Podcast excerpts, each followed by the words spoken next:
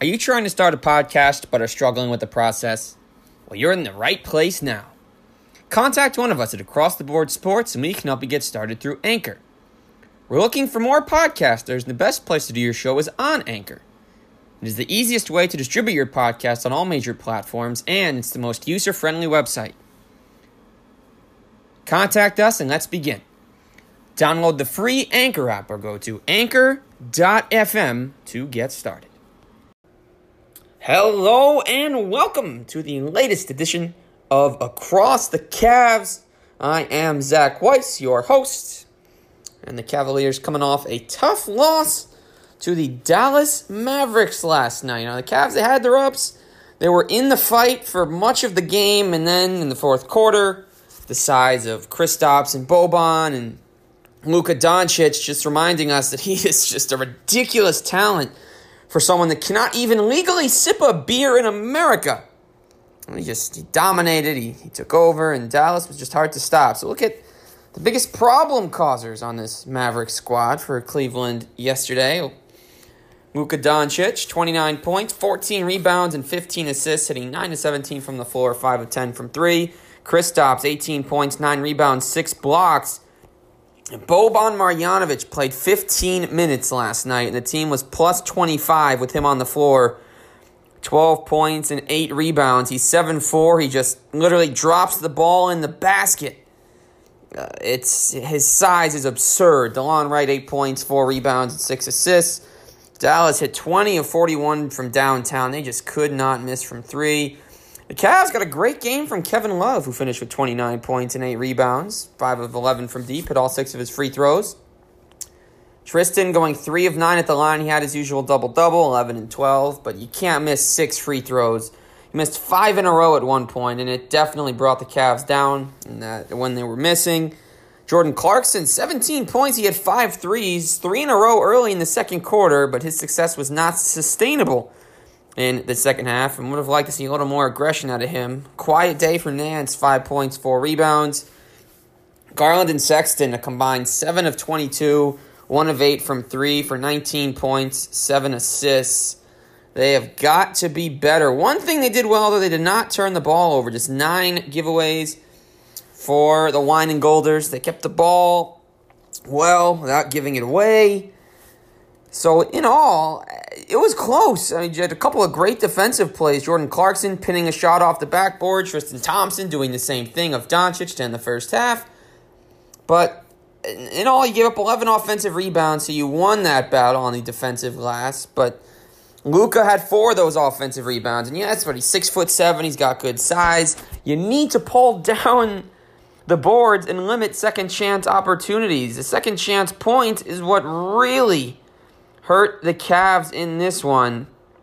And all the points they gave up there were these really the main reason why they lost and what ultimately did them in. And they lost by 20, but it was a four point game as the fourth quarter began. It was a 10 point deficit late in the third. Kevin Love knocked down a three. Cavs got a little momentum back, trimmed it to four, and it's pretty clear. One thing is very clear in Dallas. Luka and Kristaps are the duo to watch in the league right now. Both of them just tearing it up. They were combined 9 of 14 from deep. They combined for 47 points and 23 rebounds. Talk about the six blocks of Kristaps. Luka back to back triple doubles with 15 assists. He was one point off being the he was already the youngest player with a 30 point 15 assist triple double. He would have been the youngest player with back to back 30 point 15 assist triple doubles. He is just unbelievable. Don't give the Hawks any flack for trading Luka. They got a great player in Trae Young. Both teams have the guy that they need for their team, but it's it's it was just Luka was putting on a show, and every time Collin Sexton would drive to the rim, he would try to get a little contact, and Kristaps would just say no. Over a foot taller than, than Collin, he was just denying all of his layups, and that is where he got a majority of his blocks. So here's what the Cavs really need to clean up coming into this game, you look at their ranks among the other 29 teams in the NBA. They commit the fifth most fouls in the league at about 19 per game. And on that path, you look at free throw attempts, folks. They are giving up the most in the league. No teams give up more free throws than the Cavaliers. Second most makes, first most attempts. Luckily, a team, their opponents are shooting making just the 20th highest percent of the free throws compared to uh, teams around the NBA. But they have to clean that up. The more you're going to foul, the more physical you're going to play. There's going to be some fouls, but they have to clean it up. You should not be the team giving up the most free throw attempts in the league if you want to prove that you are a winner. And, and offensive rebounding. There was no way that the game would have gotten out of hand if the Cavs could have just closed down on the boards. Tristan can get most rebounds, Kevin Love can get most rebounds, and so can Larry Nance, although he didn't get too many of them yesterday. But everything which is taking a Dallas bounce. Mavericks getting this, Mavericks getting that, and you again, it's an 82 game grind. Some days will be better than others, but you don't like to see how many times Luka Doncic four offensive rebounds for a guard yesterday. Not something you like. If five other players each grab one, and Boban, of course, had a couple of offensive rebounds of his own have to defend the three point line. 23s for the Mavericks on 41 attempts. And the Cavaliers took 48 themselves and made 18. They did most of their three point work on the earlier part of the game, with Brandon Knight coming on strong in the second half, knocking in three from downtown. There's just so much to, to look back on and say we could have done so much better. They did hold Dallas to just the 13 free throw attempts, so it's better than it had been the first five games but it's the offensive rebounds that led to more points. You don't clean that up, it's not going to get better. We're two and four now. This year, this week's games not going to be too tough. Easier than last week with challenges against the Pacers and Mavericks included. And so we move to one of John Beilein's key decisions in this game that did not pay off. About three minutes into the third quarter, Collin Sexton and Darius Garland, both struggling offensively, were taken out of the game, and Jordan Clarkson and Brandon Knight were inserted in. They would play the rest of, of the third. Knight knocked down a couple of threes. He led the team with six assists. He was passing it well, overall minus six. But this was a questionable decision. One thing we know about Collin Sexton, and he proved to us last year, he's always going to hustle. He's always going to get to the rim, and he'll never quit on a play. And with Darius Garland, he's not only getting too many chances, he's playing 25, 26 minutes a game. This could be because of the injuries coming off that he suffered at Vanderbilt, which limited him to just five games, his one season as a collegiate player. Or he's just getting some tough love from his coach. Garland, 26 minutes and 26 seconds, was coming off an 0 for 10 performance and went 3 of 8. And another thing uh, in regard to Garland Sexton, John Beilein does not seem to want to give Darius Garland the reins at the point guard spot. He wants him to serve as the off ball guard. When he was playing with Jordan Clarkson, it was JC doing the ball handling. When he plays with Delly, of course it's Delly doing the ball handling. But Collin always the one to bring it across the timeline. I'd love to just see Garland get some reps at point guard without Sexton and maybe even without Clarkson for a few minutes a game. So he can be the, the shot creator. He can be the one to look for his own attempts. But I am not pro benching these two guys. And they did stay in the game. They had a lead in the third quarter while Clarkson and Knight were in, but they're not better than either of those two guards. And Clarkson might be further along right now in his career than Garland, but there's no way that Knight should be in for Sexton. And he's not a distributing point guard. He's an aggressive guy. He can handle the ball well. He makes some solid passes, although he needs to work on his decision making a little bit still in his second year decide when it's it should be a, a drive to the rim versus a jump shot. Know when to challenge the big men. If you can switch hands and finish inside. Four of fourteen will not cut it. And Darius Garland, three of eight. They combine to go seven of twenty-two. Whether or not Delly plays tomorrow night is to be determined. And if it's Brandon Knight, he should not be getting 20 minutes. And also, Larry Nance, minus 33 net rating. Kevin Love was the only Cavalier in the positives with a plus five. Of course, he was great all night. So that means that they were minus 25 in the 12 minutes and 54 seconds that he was off the floor. All right, next, we got three games on tap for Cleveland this week. Got the Celtics tomorrow, the Wizards on Friday, And the Knicks on Sunday. These are all road games. So take it on Boston. They come in off a 104 102 win over the Knicks. And the Celtics are led by new star point guard Kemba Walker, who's averaging 26 points, 5 boards, 4 assists. Jayson Tatum, who just made the winner against New York's averaging 22 and 8. Gordon Hayward, much better to start this season, getting more reps, 17 points, 8 boards, 4 assists. Jaylen Brown is scoring 17, although he's missed the last couple of games with an injury. Daniel Theis has slid into the starting spot for Kanter over the last several games, doing a good job protecting the rim. And they've they've had their moments. They got some talented rookies and Grant Williams and Carsen Edwards, who have not been getting a ton of minutes. We'll see. Probably get a good dose of Carsen in this one, as the Celtics may want to give their younger guys some reps. And this is not going to be an easy one. Boston has begun their season with a 4 and 1 clip.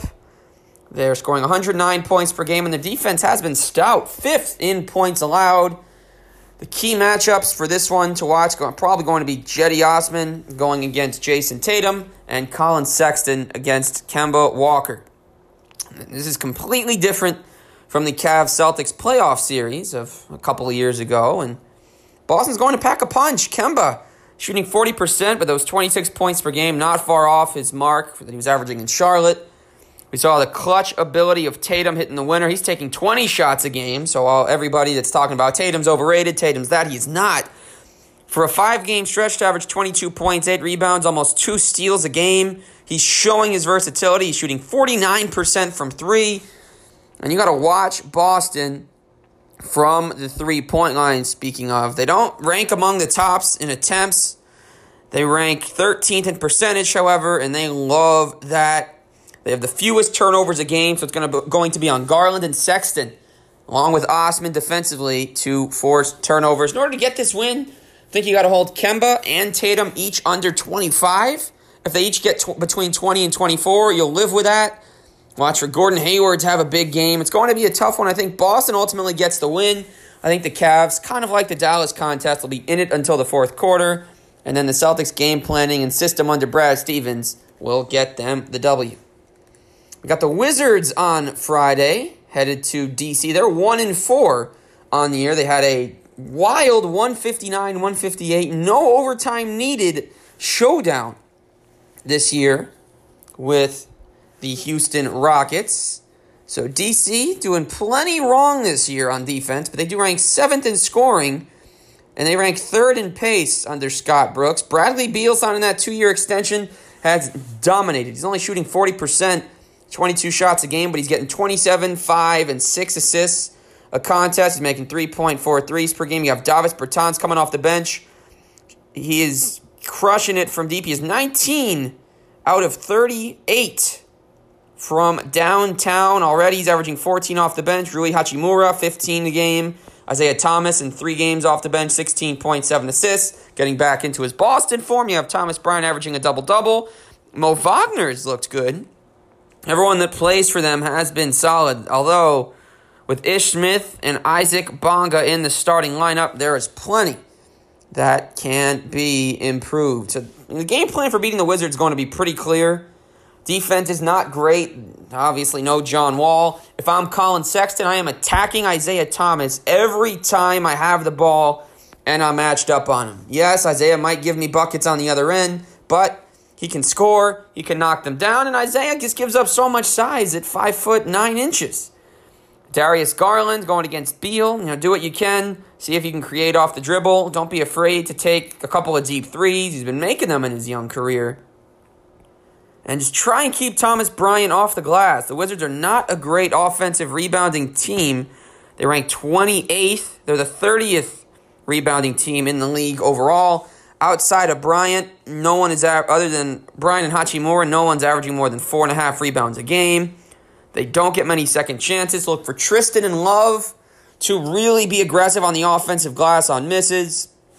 They like Beal to take most of the shots. Hachimura gets a lot of opportunities. It's a pretty simple attack. Bryant's going to try the three ball a lot to look for Thompson and do his best to cover him. It's really just stop Bradley Beal and you get the win. I think the Cavs do win. I think Kevin Love's going to go for 30 and 10 in this one, and that Jordan Clarkson will add 20 off the bench. Collin will be distributing. I think he'll get seven assists for Collin. That'll be a good number. He struggled there. He had some big scoring games against the Wizards last year, so look for Clarkson, Love, and Sexton to lead the Cavs to the win. And the last game of the week will be against the New York Knickerbockers at Madison Square Garden on Sunday. 7:30 start. The Knicks are just 1 and 6 this year. The lone win coming against the Bulls. They are one of only two teams scoring under 100 points per game on average. Their one win this season came against Chicago. They were down 8 with 3.5 minutes and finished the game on a 15 0 run. They've had several injuries this year. They've been without Elfrid Payton and Dennis Smith Jr. Reggie Bullock hasn't played. Taj Gibson's out of the rotation as of the last few games. So they've had three players start every game. RJ Barrett is averaging 18.6 boards, 3 assists. Marcus Morris averaging 18 and 5. And Julius Randle, who has struggled to make an impact in New York like he did in New Orleans, and is shooting just 6% on 17 three point attempts, just one make. He's averaging 13 points, 10 boards, and 5 assists. The 5 assists are nice, they lead the team but he has some work to do on improving his game. It has not been pretty to watch the Knicks. RJ has played some point, but the assist numbers are not there. He's shooting just 48% from the line. Um, we look at the Knicks. They're always going to get attendance. They're 11th in that category. They shoot the worst percentage on two pointers this year, the worst percentage on free throw attempts. They have the 26th most turnovers and the 28th most fouls. So there are some things that they are really going to have to clean up. They do defend the three point line decently, 16th best in percentage. They don't free throw attempts. There for their opponents, despite all the fouls, rank near the bottom in total attempts. So you know, they've had their moments, but they do not shoot the ball well. And with the lineup constantly changing, you never know who's going to be in the start. We saw off we saw Mitchell Robinson come off the bench yesterday. That was a huge surprise, folks. But you guess you can't really be shocked anymore when these kind of things happen with the Knicks. It's just it's been tough sledding for them this year. They're one and six, and this is a very winnable game. Mitchell Robinson will be protecting the paint. He's averaging his 2.2 blocks a contest, as we all expected. He's a great rim protector. Outside of that, they got nobody to really to protect the rim. I'm the Cavs. I'm being aggressive. I'm going to the rack. Robinson and Marcus Morris have both had foul trouble all season. I want to get this thing to the paint. I want to score a lot inside. Look for Love again to be dominant inside the post. I think this is a breakout game for Darius Garland against fellow rookie RJ Barrett, who's still trying to get his feet under him on the on the defensive end. Look for Tristan to have a tough battle with Robinson on the boards, but to ultimately do a solid job. I think this is another win for the Cavs. Darius Garland will have his first 20 point game. Kevin Love double doubles. And this is going to be a win for the Cavs. This will give them a 2 and 1 week that will take them to 4 and 5 on the season. And we'll close out today you ever wonder where the name Cavaliers comes from? Cleveland Cavaliers have existed now. This is their 50th season. Back in 1970, fans voted Cavaliers the team nickname in a poll conducted by the Cleveland Plain Dealer, folks.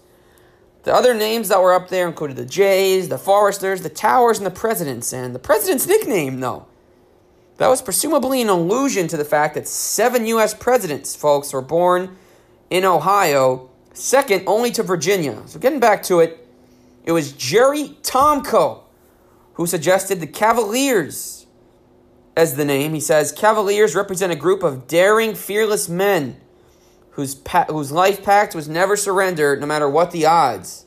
The winner of this contest was set to win season tickets. That ended up being Tomko. And so Jerry Tomko is the man who suggested Cavs because, again, they represent a group of daring, fearless men whose life pact was never surrender, no matter what the odds. You, does that name Tomko sound familiar to you, baseball fans?